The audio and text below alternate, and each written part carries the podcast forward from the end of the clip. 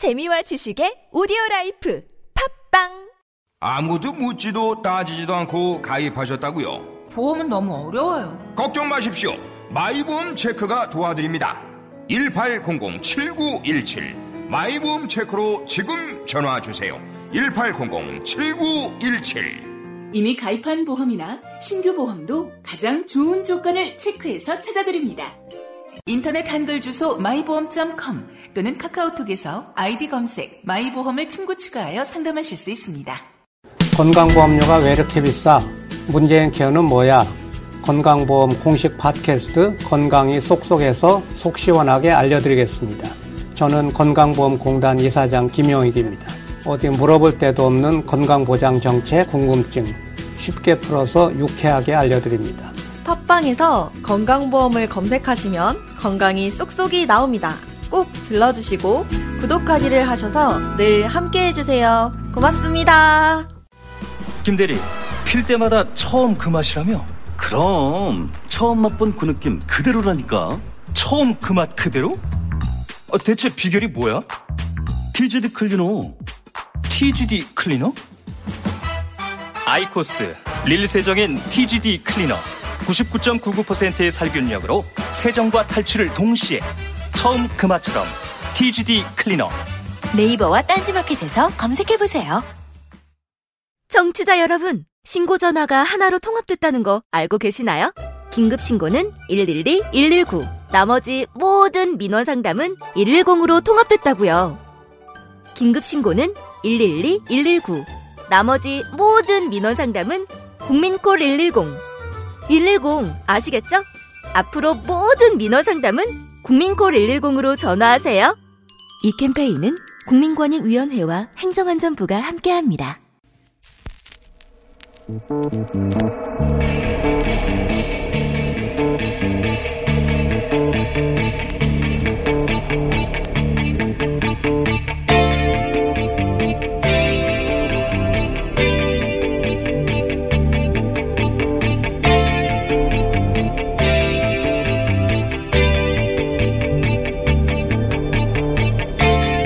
안녕하세요, 김호준입니다. 지난 월요일 북한의 군 수뇌부 3인방이 모두 교체됐다는 보도가 있었죠. 그중 한 사람이 총참모장에 임명된 리영길입니다. 그런데 불과 2년 전 YTN은 리영길 처형을 뉴스 특보로 보도했습니다. 조선일보는 당시 개성공단 철수 분위기 조성용으로 리영길 처형을 공개한 것이라면 어리석다 할 수밖에 없다는 사설도 썼습니다. 죽은 자 가운데서 다시 살아난 북한 인사는 리영길 뿐이 아닙니다. 2013년 조선일보는 김정은 옛 애인 총살대라는 제야 기사에서 가수 현송월이 음란물을 제작 판매한 혐의로 공개 총살됐다고 단독 보도했었죠. 지난 평창 동계올림픽 때 우리 모두가 그녀가 죽은 지 5년 만에 부활한 모습을 봤습니다. 날조된 뉴스였던 거죠. 지난 세월 북한 뉴스는 북한에 관한 부정적 이미지를 구축하기 위해 정보 당국에 의해 조작된 뉴스가 많았습니다. 언론은 그걸 또 그대로 보도를 했었고요. 그렇게 북한 관련 가짜 뉴스를 기획하던 사람들은 어디론가 다 사라졌을까? 어딘가에 잘 있겠죠. 다음 주면 북미 정상회담이 열립니다. 이후 2년여에 걸친 비핵화 과정 순탄하기만 하진 않을 겁니다. 이미 한 차례 회담 취소와 2차 남북 정상회담을 통해 우리 모두 경험했었죠. 그렇게 위기가 찾아올 때 어딘가에 잘 있을 그 사람들, 어딘가에서 또 일을 꾸미겠죠. 해서 미리부터 말해두고 싶습니다. 다시는 그들에게 휘둘리지 말자. 그리고 오늘은 사전 투표입니다. 김원준의 공지였습니다.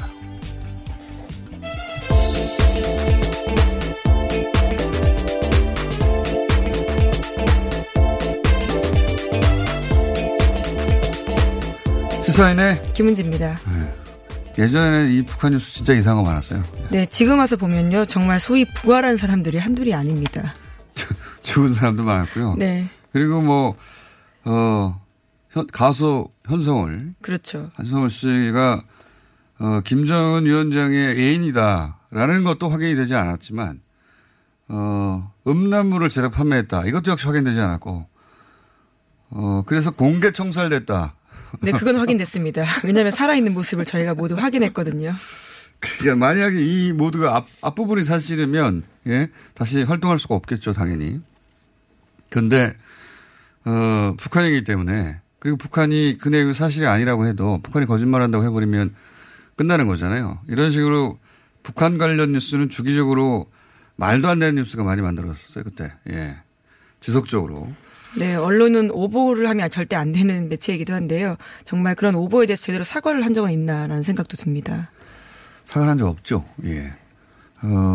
가장 많이 한 정도가 어느 정도냐면 정보 당국이 정보가 너무 맞지 않다. 뭐 이런, 네, 그렇죠, 식의 불만. 정부의, 네, 무능을 탓하는 것들은 꽤 있었습니다. 그러면은 그 정부가 그렇게 정보 당국, 특히 최근 10년간 그런 일이 굉장히 많았는데 그 무능을 탓하면서 왜 그 기사에 고도를 받았습니까, 맨날. 예. 북한 관련 오보는 오버였다고 인정하거나 사과한 적이 거의 없어요. 예. 자, 북미 회담이 다음 주니까 드디어 오긴 왔어요. 네, 4일 앞으로 다가왔습니다. 그래서 이 북미 회담이 시작에 불과하잖아요, 사실은. 예. 중요한 시작이지만 이렇게 시작되고 나서 또 얼마나 많은 일들이 있을까. 그리고 그때마다 이런 일들을 기획했던 사람은 가만히 있겠나. 계속 나오겠죠, 아마도 어딘가에서. 예. 그 생각이 들어서 말씀드렸고, 그리고는 사전투표일이라는 생각도, 예, 나서 두 개 동시에 말씀드렸습니다. 근데 어제, 오늘 계속해서 트럼프 대통령, 이 언론과도 인터뷰를 하고 기자회견도 하고 뭐 여러 가지 메시지를 계속 내고 있습니다. 예. 네, 워낙 관심이 집중되는 뉴스이다 보니까요. 그럴 수밖에 없는데요. 도널드 트럼프 미국 대통령이 북미 정상회담의 후속 만남이 가능하다라고요, 공식적으로 밝혔습니다. 한국 시간으로 오늘 새벽 미일 정상회담을 한 다음에 공동 기자회견에서 한 말인데요. 후속 회담을 개인 별장 말하라고 해서 할 수 있다라는 언론 보도가 나온 지 하루 만입니다. 다만 장소를 백악관으로 특정했는데요. 뿐만 아니라 이번 북미 정상회담에서 종전 관련 합의를 서명할 수 있다라고도 밝혔습니다. 북한이 필요한 조치들을 완료한다면 북미 간 국교를 정상화할 수 있다라는 겁니다. 아니, 전 이게 또 메시지가 국교 정상화, 소위 북미 수교는 마지막 단계에서 하게 된다고 모든 전문가들이 얘기해 왔고, 트럼프 대통령도 인터뷰할 때 이제 정상회담 기자회견 말고 다른 인터뷰 때도 마지막 단계에서 하게 된다고. 실제로, 예, 그렇게 되고요. 예, 당연히, 예, 그렇겠죠. 근데 종전선언은 그 앞서 이제 정치적으로 트럼프 대통령 본인도 그것은 오히려 상대적으로 쉬운 것이다, 이런 식의 말을 했어요. 그러면서 종전 서명을 할 수 있다고. 이게 이제 북미 정상회담 때 종전선언을 그러면 북한하고 둘이 살 일은 없잖아요. 예, 남한도 함께해야 되는 이슈입니다. 근데 왜 연락을 안 주냐 이겁니다. 네, 어제 청와대에서 관련해서 밝힌 바가 있는데요. 시간이 지날수록 점점 가능성이 낮아지고 있다라고 이야기했습니다. 그러니까 지금으로서는 한다 안 한다라는 말하기 어렵다라는 건데요. 가능성이 낮아진다라는 건 있다라는 겁니다. 아니, 그러니까요.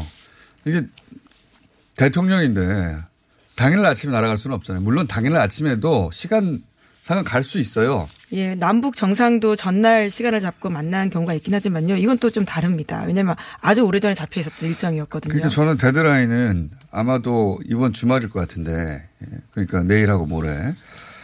근데 지금 트럼프 대통령이 종전 관련 합의에 서명할 수 있다는 식으로 기자회견에서 했단 말이죠. 일본 미일 정상회담, 예, 이후에. 아베 총리가 또 갔거든요. 이 사람 참 자주 갑니다. 또 갔어요.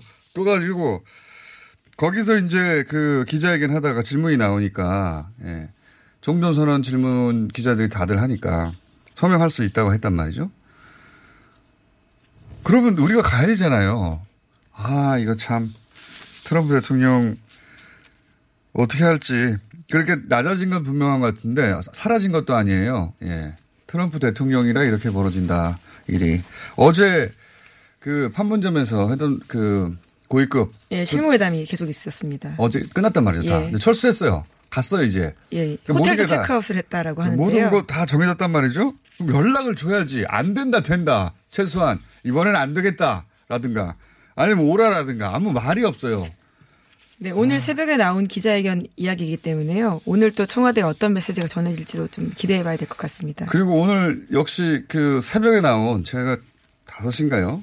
6시인가에 본 것 같은데 새벽에 속보로 뜬 내용 중에 하나가 뭐냐면 폼페이오 장관이 비핵화에 북한이 합의했다. CBID에 뭐 그런 표현이 들어가는 걸 합의한 건지 어쨌든 그렇게 얘기를 했어요. 예.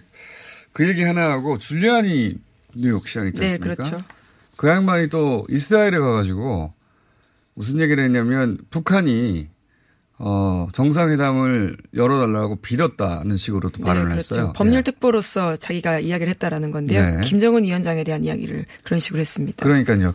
그러자 폼페이오 장관이 이건 사실이 아니라고 사실 줄리안이 시장이 그런 식의 이제 자기 광을 파는 발언을 많이 했죠. 그 자기 광을 파는 사람이라 그리고 그 위치에 있지 않기 때문에 회담에 그러자 이제 폼페이오 장관이 이게 또 그 북한의 심기를 건들까 봐. 네, 네. 그럴 수 있죠. 바로 이제 정정했어요. 이제 미국도 장난 아닙니다, 사실. 여러 가지 온갖 메시지가 나와서 그거는 미국에서 알아서 하고요. 우리한테 연락을 줘야 될 거 아닙니까? 오지 말라. 안 되겠다.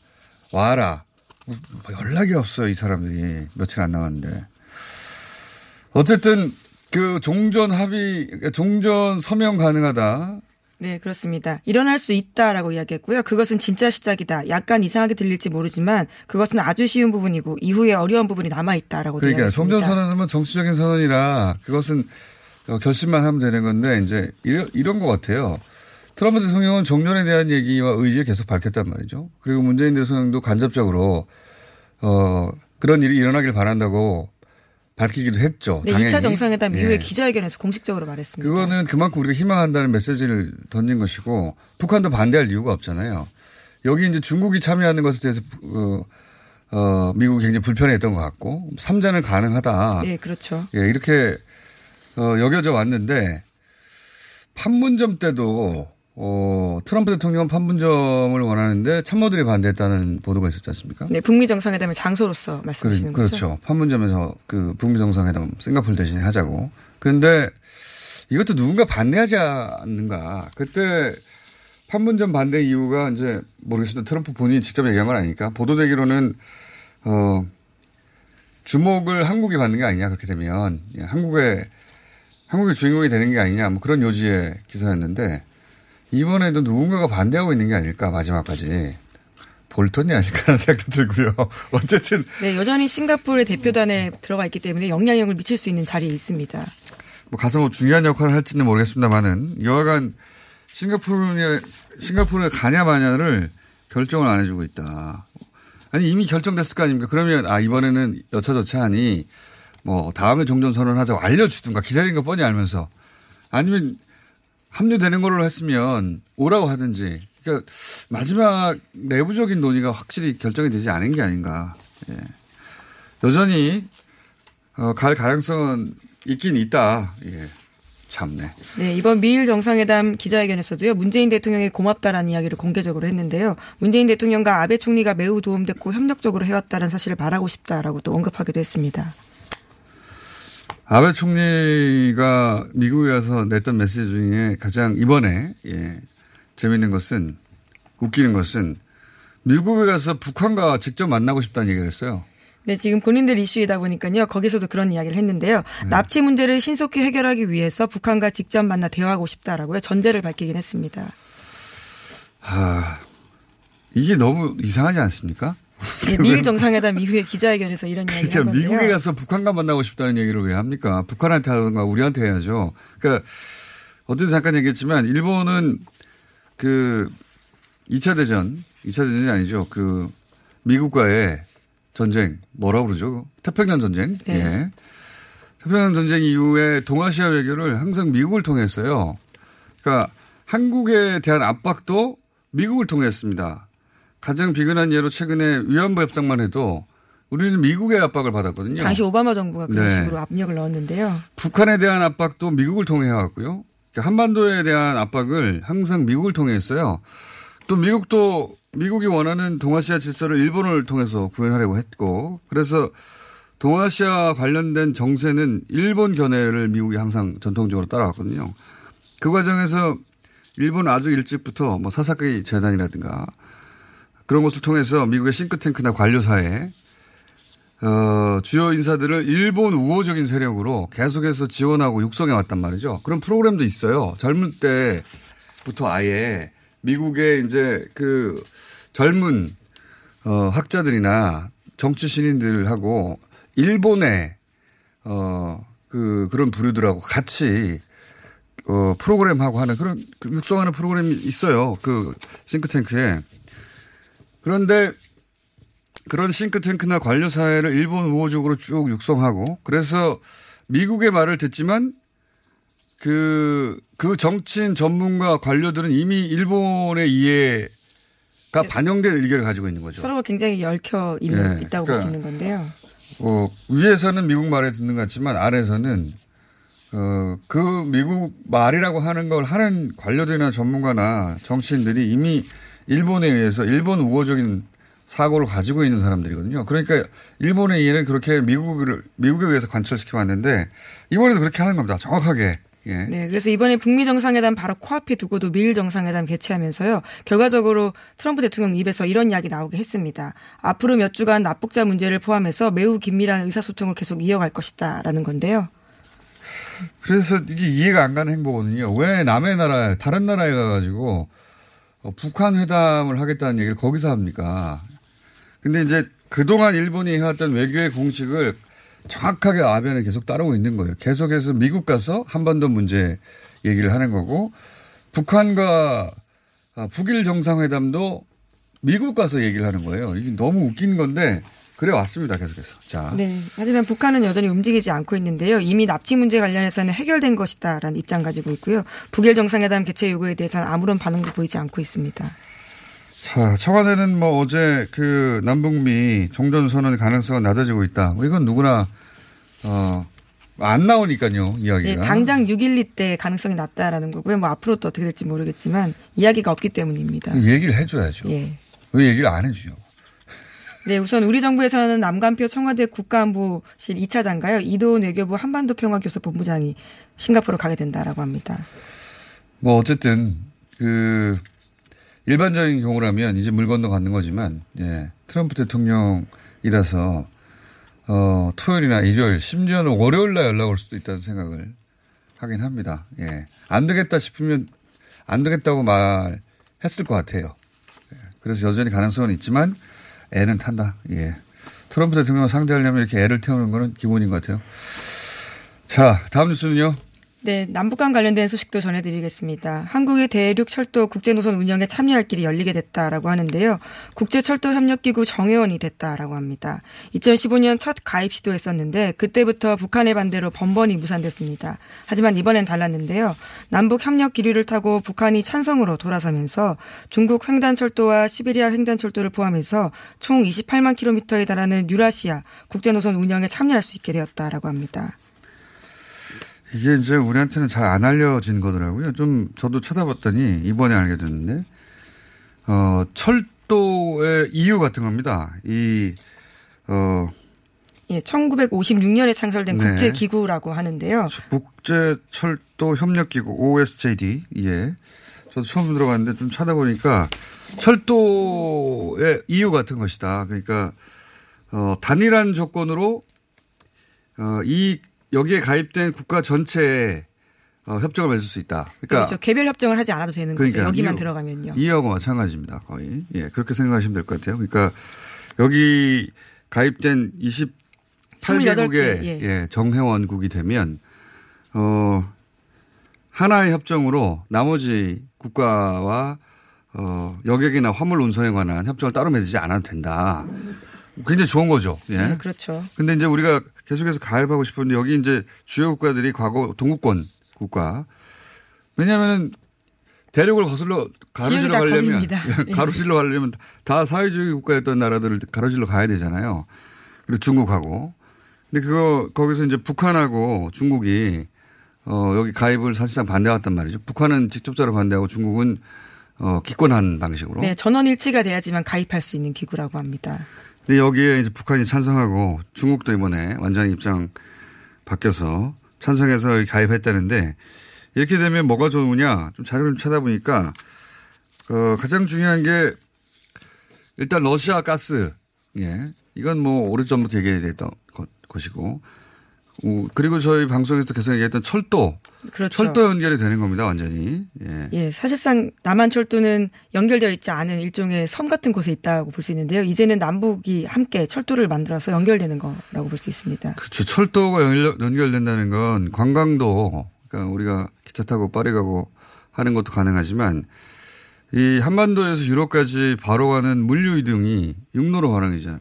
네, 과거에 소위 삼통이라고 해서 통행, 통관, 통신이 굉장히 핵심이라고 했었는데요. 그것이 시작될 수 있는 걸로 보입니다. 굉장히 큰일입니다. 예. 이렇게 되면 관광뿐만 아니라 물류 같은 경우에는 어마어마한 물량이 갈 수도 있겠죠. 기차가 훨씬 빠르고 비용도 저렴하니까 굉장히 큰 변화가 일어나고 경제와 관련돼서도 예. 큰 모멘텀이 되지 않을까. 예, 또 우리의 갇혀있던 상상력도 더 넓어질 수 있을 거라는 기대가 되게 되는데요. 자, 경제는 기업들 알아서 할 일이고, 예, 일반인들 입장에서는, 결국은 이제 기차 타고 가는 날이 멀지 않았다. 기차 타고 베를린을 간다든가. 아니, 사실은 철로로는 해저 터널까지 다 연결, 영국까지 갈 수 있으니까 런던까지도 가는 거죠. 기차 타고. 네, 너무 오래 걸릴 것 같긴 한데요. 그래도 굉장히 해보지 못한 경험이기 때문에 아니에요. 기대가 됩니다.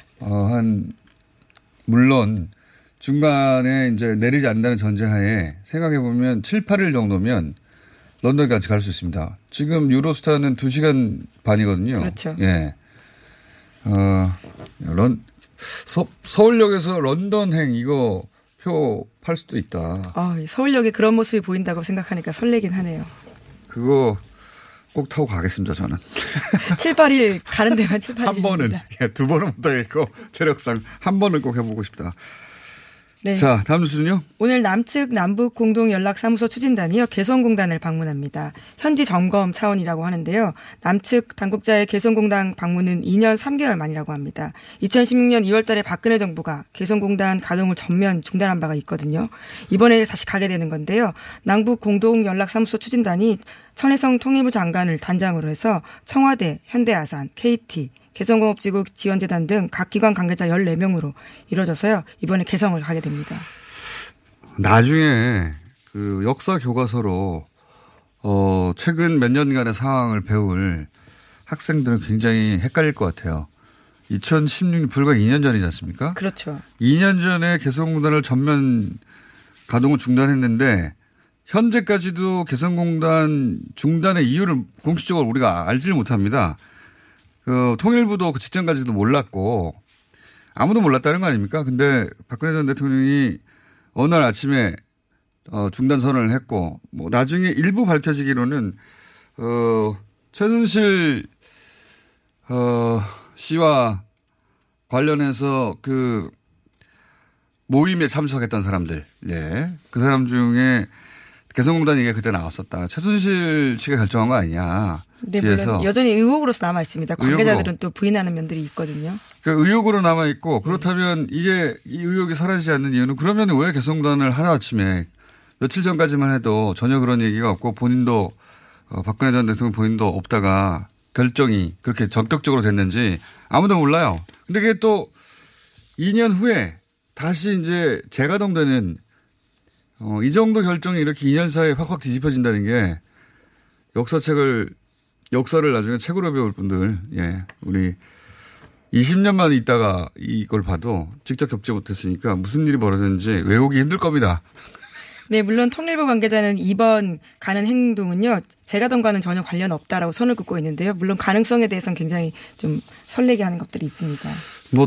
모르겠습니다. 언제 재가동될지는. 근데 지금과 같은 속도라면 올해 안 해도 재개될 수 있겠다. 그래도 이상하지 않다. 그런 생각 듭니다. 예.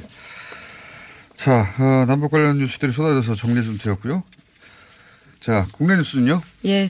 뭐 이것도 국내 뉴스이긴 한데요. 또 다른 국내 뉴스들 재판거래 의혹과 관련해서도 계속 전해드리고 있습니다. 전국 법원장들이 소위 양승태 대법원의 재판거래 의혹 등에 대해서 수사를 촉구하는 여론의 제동을 걸었습니다. 전국 법원장 35명이요. 어제 간담회를 열었습니다. 의혹 관련자들에 대한 법원의 고발, 수사 의뢰 등 형사상 조처에 대해서 반대한다는 뜻을 밝혔습니다.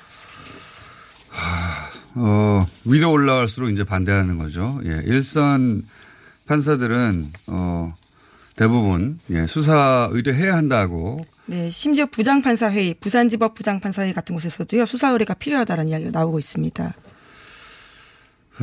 뭐 이런 판단들 이렇게 법원장들은 이런 판단들이었겠죠. 이제 사법부가 원래 최종 판단을 하는데 그걸 어떻게 검찰에 맡기냐. 이런 생각을 가진 분도 있었을 것이고 또 한편에는 혹여 왜냐하면 이분들이 다 양승태 대법관 시절에 임명된 분들이죠. 여전히 임기상 보면. 불똥이 자신에게 튀지 않을까 하는 내심 불안한 마음을 가진 부류들도 있을 것이고. 예, 지금 상황으로서는 그렇게 또 의심할 수밖에 없는데요. 왜냐하면 재판거래 의혹에 대해서는 합리적 근거가 없다라고까지 이야기하고 있습니다. 이 말은 이런 뜻을 담고 있습니다. 자기들이 가장 합리적이다. 예. 이걸 이상하다고 생각하는 시민사회는 합리적 근거 없이 막연하게 의혹을 가진다고 생각하는 것이고 우리처럼 이렇게 훈련된 법관들은 합리적인 근거가 있어야 그런 판단을 내는데 자신들이 가장 합리적이라 스스로 생각하는 거죠. 그래서 합리적 근거 없이 이렇게 의혹을 제기하면 어떡하냐. 예. 그래서 잘도 합리적이어서 그렇게 신뢰를 잃어가나 봅니다. 네, 문건 100여 건을 보면 절대 그런 이야기가 나오지 않습니다. 본인 다 보셨는지 모르겠는데요. 다시 한번 살펴보시기를 당부드리고 싶습니다. 그러니까 이거 굉장히 지금 시민사회의 생각과는 점점 멀어지는 법원장들의 사고방식인데 만약에 이렇게 해서 많이 하나 사법부 차원에서 수사 의뢰를 하지 않고 넘어가려고 한다. 그 후폭풍은 제가 보기엔 지금보다 훨씬 더 클 거라고 봅니다. 예. 무슨 일이 벌어지고 있는지 사람들이 어떻게 생각하는지 모르고 있는 거예요. 자, 마지막 뉴스는. 예, 사전투표 관련돼서 다시 한번 말씀을 드리면요. 오늘부터 내일까지 6.13 지방선거와 국회의원 재보궐선거 사전투표가 진행됩니다. 신분증만 있으면요. 전국 어디 가서 다 투표할 수 있는데요. 오전 6시부터 저녁 6시까지입니다. 이번에는 투표용지가 7장이나 됩니다. 네, 기본적으로 7장입니다. 제보궐 있으면 8장이고요. 그렇죠? 엄청 많은 거예요. 도장 많이 찍으셔야 됩니다. 7장, 8장. 그리고 이 사전투표 격려는 양당 모두 하고 있어요. 양당뿐만 아니라 다른 당들도. 근데 양당이 가장 적극적인데 민주당의 경우에는 20대 투표율이 낮을 것 같아서 그날 투표 독려를 하고 있고 그리고 자유한국당 같은 경우에는 북미 정상회담이 이 표심에 영향을 줄까봐 그 전에 그래서 20대, 60대를 집중적으로 서로 독려하고 있는 것으로 보입니다. 재미있는 현상입니다. 어쨌든 당일날 본투표 못하시는 분들은 오늘부터 내일까지 사전투표할 수 있다. 예, 저도 다음 주 출장으로요. 오늘 사전투표를 하려고 하거든요. 예, 그래서 뉴스공장도 본의 아니게 다음 주 비우게 됩니다. 김은지 기자가 다음 한 주 안 나오고 양지열 변호사가 나오는 것으로 제가 통보를 받아서 양지열 변호사 안 나와도 된다고 했는데. 예, 잘 부탁드리고요. 이게 자리를 중요한 시기에 자리를 비워서 송구하다는 말씀 먼저 드리겠습니다. 알겠습니다. 그러면은 지금으로부터 일주일 후에 뵙는 것으로. 예. 네, 일주일 반 정도 걸릴 것 같은데요. 그래요? 예, 갔다 오는 시간도 거의 열흘이에요. 예. 네, 그 정도 걸릴 것 같습니다. 알겠습니다. 아주 오래 있다 보는 것으로. 시사인의 김은지였습니다. 감사합니다.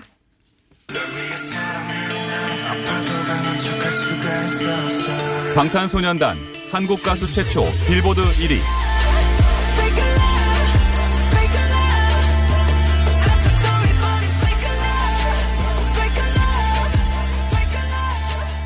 나는 진작 1위 이거 차량용 핸드폰 거치대야? 응, 조인트라고 투힘에서 새로 나왔는데 얼마나 편한지 몰라. 동생은 인터넷 강의 볼 때 태블릿 거치대로 쓰고 우리 엄마는 요리할 때 레시피 보는 용도로 쓰기도 해. 조인트라고? 응, 우리 아빠는 골프 스윙 연습할 때도 셀카 거치대로 쓰시던걸? 그러면 나도 헬스할 때 셀카 거치대로 쓸 수 있겠네. 원, 투, 쓰리 할 때 투, 힘 세다 할 때 힘, 투, 힘. 네이버에 투 힘을 검색해보세요. 어렵사리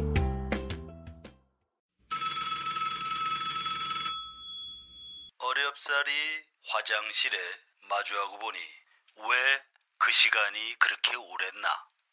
왜 학문에 그렇게 힘을 주었나? 아, 힘을 주었다 하면 안 되겠구나, 야.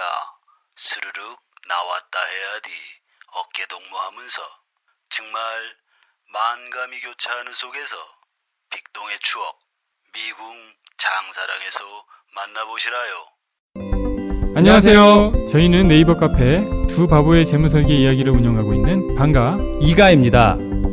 재무설계라고 하면 돈이 많은 분들만 받는 서비스라고 생각하시나요? 그렇지 않습니다.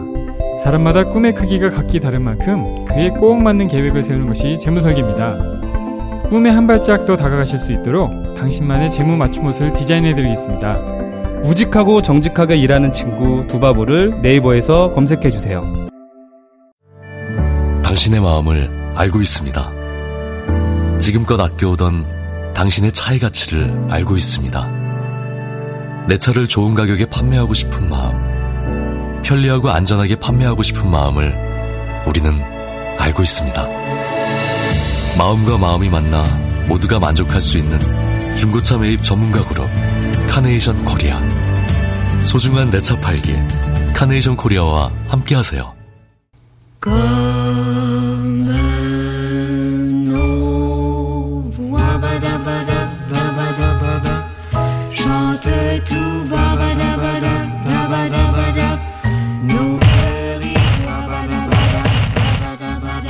남가요.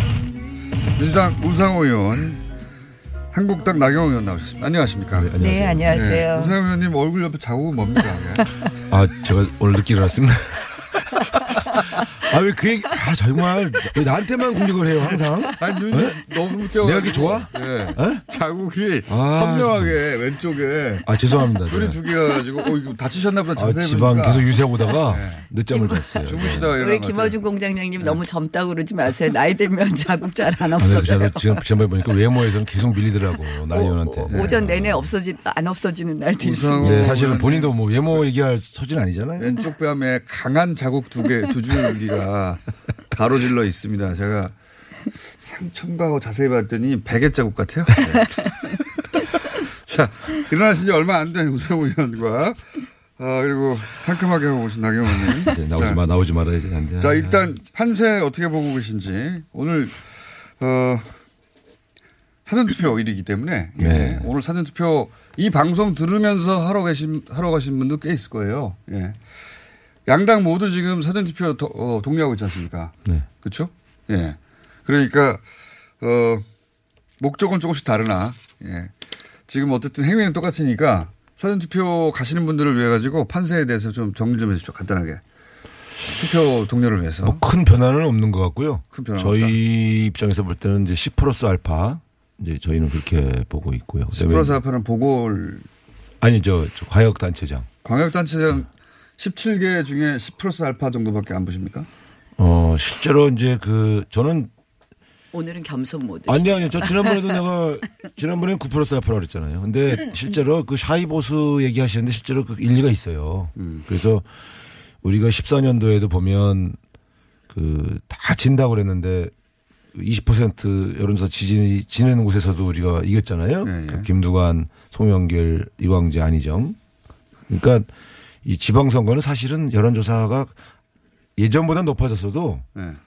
제가 볼 때는 좀 모릅니다. 그래서 이제 10% 알파가 제일 맞는 것 같고 여기 알파가 좀 더 많죠. 사실은 마음속에서는. 네. 마음속에서는. 네. 네.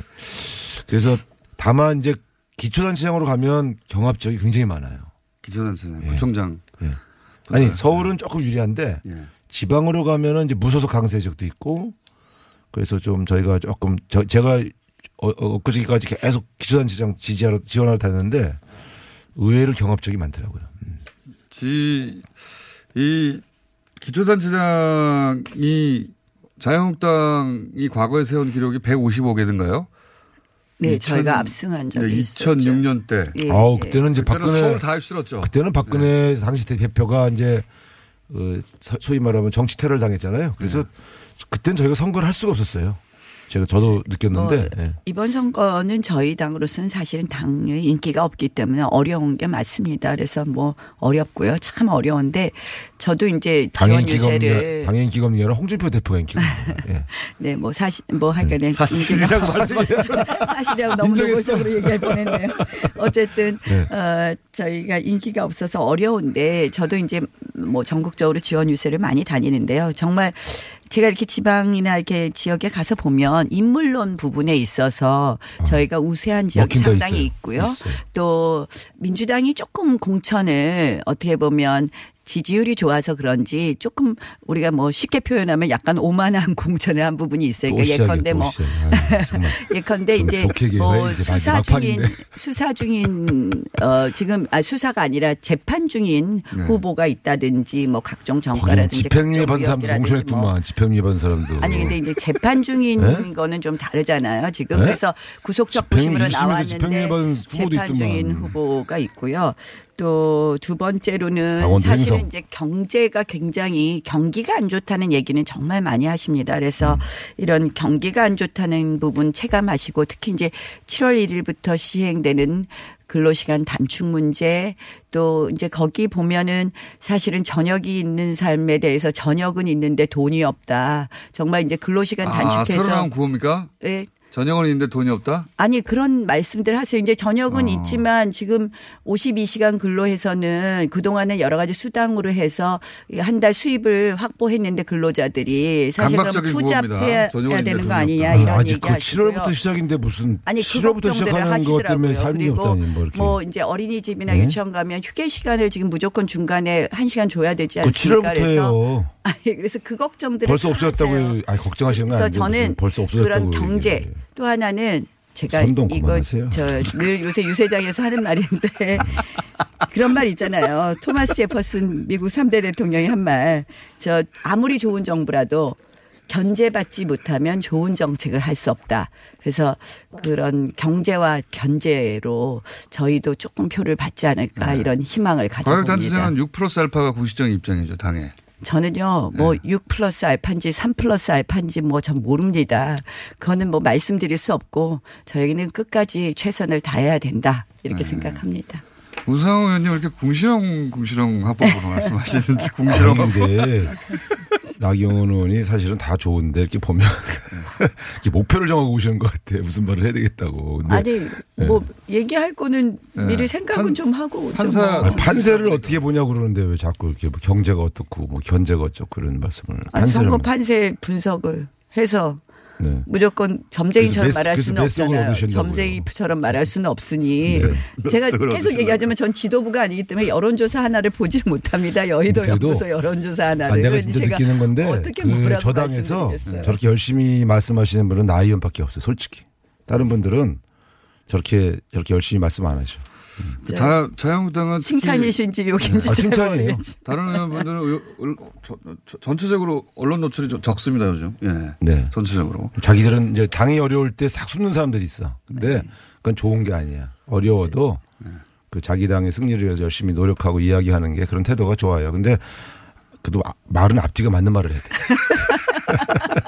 그 말씀하시길 잘했어. 아니 진짜 나이오는 지금 다른 데서도 나오라 그러면 나오시는 분은 나이오밖에 없어요. 맞아요. 자기 당을 위해서 저렇게 열심히 하시는 굉장히 없어요. 불리한 이슈에도 나가세요 보면. 저 이슈는 안 나올 것 같은데. 네. 아니, 제가 계산이 좀 어두워요. 그래서 아니야, 미련하게. 아니야, 그 자세가 좋은 것. 저도 우리 당 어려울 때 옛날 연류당 때. 네. 아무도 안 나갈 때 열심히 나갔거든요. 그때는 내 이미지가 망가지더라고. 그래도 나가야 돼요. 왜냐하면 그건 당원으로서의 의무야.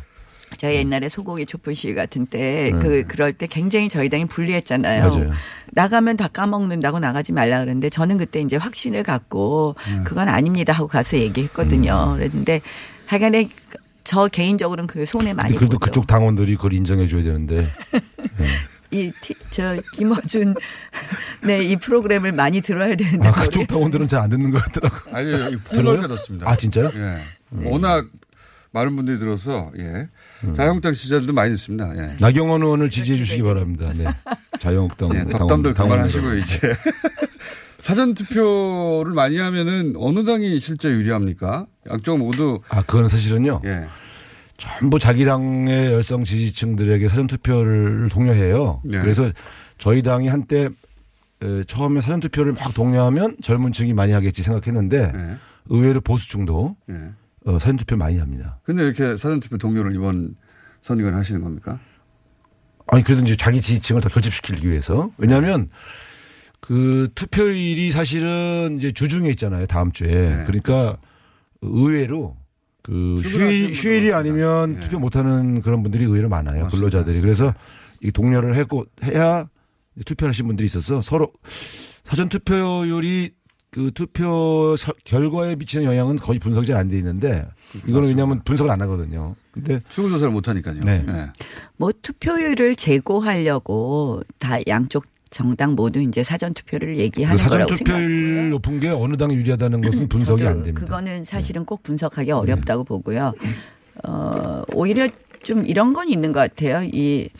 이제는 예전에는 이제 투표일이 뭐 며칠이다 이것만 생각했는데 이제는 투표일이 사실은 3일이 된 거거든요. 그렇죠. 그래서 모든 국민들께서 이제 편리한 날에 투표하시고 그래서 어떻게 보면 이제 선거운동도 꼭 그 투표일 전일까지라기보다는 선거운동도 사전 투표일 전일까지를 목표로 해야 되는 것 아닌가. 그래서 예, 이미 마음을 정하신 분들은 거의 그냥 편리하게 하실 것 같아요. 예. 여론조사 공표를 금지하는 건 어떻게 보십니까? 정치인들 입장에서 지금 답답한 기간인데. 굉장히. 아니요. 그거는 제가 볼 땐 잘한 거예요. 잘한 거라고. 왜냐하면 여론조사가 네. 정확할 때도 있지만. 네. 물론 장난 많이 치죠. 마지막에. 네. 그러니까 네. 어떻게 회복할 수 없을 경우가 있어서 네. 그런 후유증 때문에 금지시킨 건데. 물론 외국은 안 그렇지만 네. 조금 더 여론조사 예전보다는 많이 정확도가 높아졌어요. 사실. 기법들이. 근데 또 일반 국민들 입장에서는 그 일주일간 대략. 네. 가장 중요하게 마음을 결정하는 기간에 도대체 여론을 알 수 없으니까 굉장히 답답해요.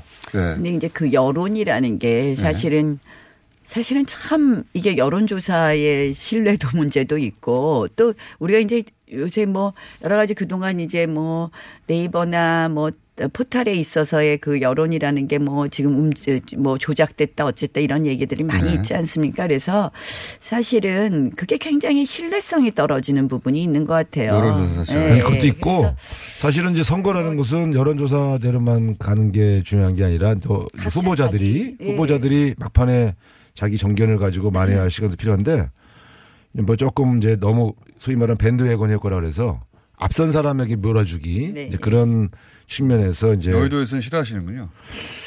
저는 뭐 굳이 전반적으로 아니 각 당이 서로 마지막까지 하는 거는 굉장히 이 표심을 왜곡하려고 하는 그런 의도들이 있을 수 있고 거기에 혹시라도 정말 휘말리는 여론조사 기관이나 언론이 있다면 그것은 굉장히 국민들의 정말 양심의 자유를 왜곡시킬 수 있는 것 같아요. 그래서 네, 사실은 서로 자기 주변 사람들 물어보면서 서로 그 흐름을 알아요. 누가 더 유리한지는. 그래요? 예. 우리는 모르겠던데 잘. 아이. 일반 시민. 더불어민주당이 유리한 거 아시면서 왜 그래? 포탈 얘기하시니까 드루킹 특검 어제 임명됐고 그리고 그 어제 매크로 관련해서 또 민주당은 역으로 고발됐지 않습니까? 아니 지난번에 이제 나 의원이 저를 막 몰아붙였잖아요. 드루킹 때문에 두 번이나. 네. 근데 이제 사실은 이제 만약에 2012년도에 그런 프로그램을 활용해서 선대위가 관여한 것이 사실이라면 엄청난 사건이죠. 그래서 그걸 포함해서 같이 수사해야 된다. 드루킹 특검에서 이 둘 다 드루킹과 최근에 불거진 그 드루킹이라고 하지 말고 네. 네. 매크로. 드루킹 댓글 조작 특검은. 네. 특검에서 이 최근에 불거진 매크로. 아니, 내가 그때 공보단장 했는데 내가 사실 그때 정말 내가 수상했어요. 내가 이정현 수석하고도 그때 막 그 공보단장 서로 하면서 막 싸운 적이 있는데 문재인 후보에 대한 가짜 뉴스가 너무 빠르게 확산되더라고. 내가 그래서 이거 좀 뭐가 이상하다. 그거 얘기하면 제가 딱 보니까 경남 선거가 급해졌다. 저는 그런 생각이 들더라고요. 경남 선거 때문에 경남 선거가 이게? 급해져서 지금 이걸 꺼낸 거 아닌가 하는 생각이. 누가 꺼내요? 언론사들이 다 제보받아서 한 거지. 사실은 그래서 지금 뭐 이제 어이구. 그거는 뭐 고발도 했고 하니까 명확하게 좀 밝혀질 건 밝혀져야 되겠죠. 드루킹 특검에서 둘 다 다뤄야 하느냐 아니냐. 다 같이 다뤄야 돼요. 아니 그게 특검 드루킹 특검법에 따르면 어려울걸요. 제가 이렇게 특검법을 보니까 그건 쉽지는 않을 것 같아요. 만약에 개정해야죠. 아니 왜냐하면 특검법은 이미 통과가 된 거니까 하고 싶으시면 이제 나중에 뭐 새로 아니 그러면 검찰 수사를 하게 돼 있는데 검찰 수사를 하게 되는데 이제 같은 사건을 비슷한 유형의 사건을 이거는 검찰에서 하고 이건 특검에서 하면은 좀 어색한. 아, 우린 아니. 검찰에서 해도 돼요. 그게 아니라. 근데 특검법에 따르면 그게 안 돼요. 아니, 법을 바꾸면 되지. 법 안 해봐. 이미 우리가 통과했잖아요. 아니, 특검 뭐 대상에 추가하면 되는 거죠. 아니, 여기 중요한 건 특별검사의 수사 대상이 저는 이런 거예요. 아니 이거 들킨 가지고 특검 맞자고 막 주장하시던 분들이 왜 목소리를 낮추냐고. 아니 똑같은 사안인데. 아니 그러니까 그게 문제가 되면 하시는데 이건 네? 사실 경남 선거가 급하구나 이 생각밖에 안 들더라. 급하죠. 경남 선거 사실. 경남 그래서 그런 거 같더라고요. 제가 그저께 갔다 왔는데 어제 제가 볼 때는 거의 끝난 것 같아요. 네. 그래서 선거 때문이 아니라 이거는 정의를 바로 세우기 위해서. 단일화는 안철수 김문수 단일화 물 건너가는 거예요. 아니 얘기하다 말고 갑자기 그 단일화 물 건너갔죠. 시간이 별로 안 남아가지고. 네, 지금 네. 이제 오늘인데 물 건너갔죠. 제가 보니까 지금 이제 서울 선거는 단일화는 지금 이제 사전투표 시작했으니까 이미 건너간 거고 이제 경기 선거가 요새 관심이더라고요. 네. 경남 선거가 관심이라며요. 아니 경남하고 경기예요. 제가 보니까. 자, 경남은 나경원 의원님이 우상호 의원님이 어려워져서 그런 거고 네. 경기는 지금 이재명 후보에 대한 도덕성 문제가 제가 보니까 음성 파일 들으신 분들은 안 찍으시겠다는 이야기 많이 하시는 것 같고 그거 하나만 해도 도덕성에 여러 가지 문제가 있었는데. 그런데 그걸 한 달간 그렇게 공격을 하셨는데도 지지율이 48% 50% 나오는 거는 어떻게 해석하시길래요? 저는 이런 생각해요. 제가 이제 뭐 여론조사 본인도 옛날에 나한테 뭐 네거티브 해갖고 자기 떨렸다고 나한테 뭐라 그러고선 똑같은 얘기를 해 왜? 한번 선거 결과를 보시죠. 그런데 네? 이제 여기에다 이제 여배우 사건까지 이제 이거는 김영환 후보가 공격하던데 그래서 그거 한번 좀 보면은 좀 약간 경기지사가 많이 선거가 굉장히 핫한 선거가 될 것 같고요.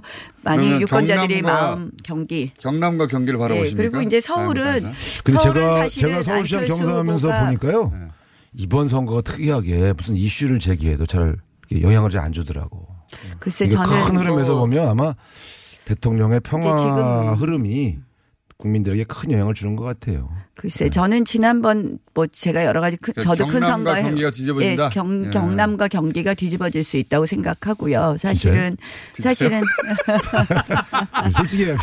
정말 궁금해서 묻는 그거를 원하시는 건데. 그리고 서울은 제가 보니까 단일화가 물 건너가면서 이제는 그래도 뭐 미우나 고우나 야당 그래도 제1야당한테 표를 몰아주지 않을까. 당대당 통합 얘기 나오는데 이게 가능합니까 근데?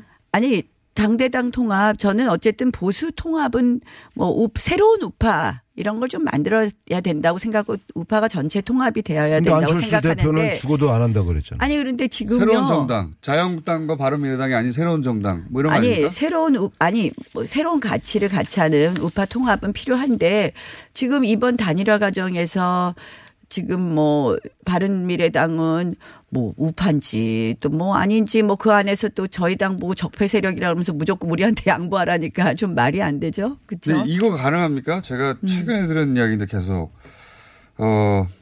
바른미래당이 지방선거 이후에 쪼개질 것이기 때문에 그리고 남은 세력들 중에 자유한국당이 입당할 세력이 많기 때문에 지방선거 후에는 이 선거 결과와 상관없이 자유한국당이 1당이 된다. 그거는 그럴 수밖에 없을 것 같아요. 바른미래당이 계속 존속하기 어려울 것 같아요. 이번에 공천 갈등을 보면. 자유한국당은 뭐 존속이 가능해요. 제가 볼 때.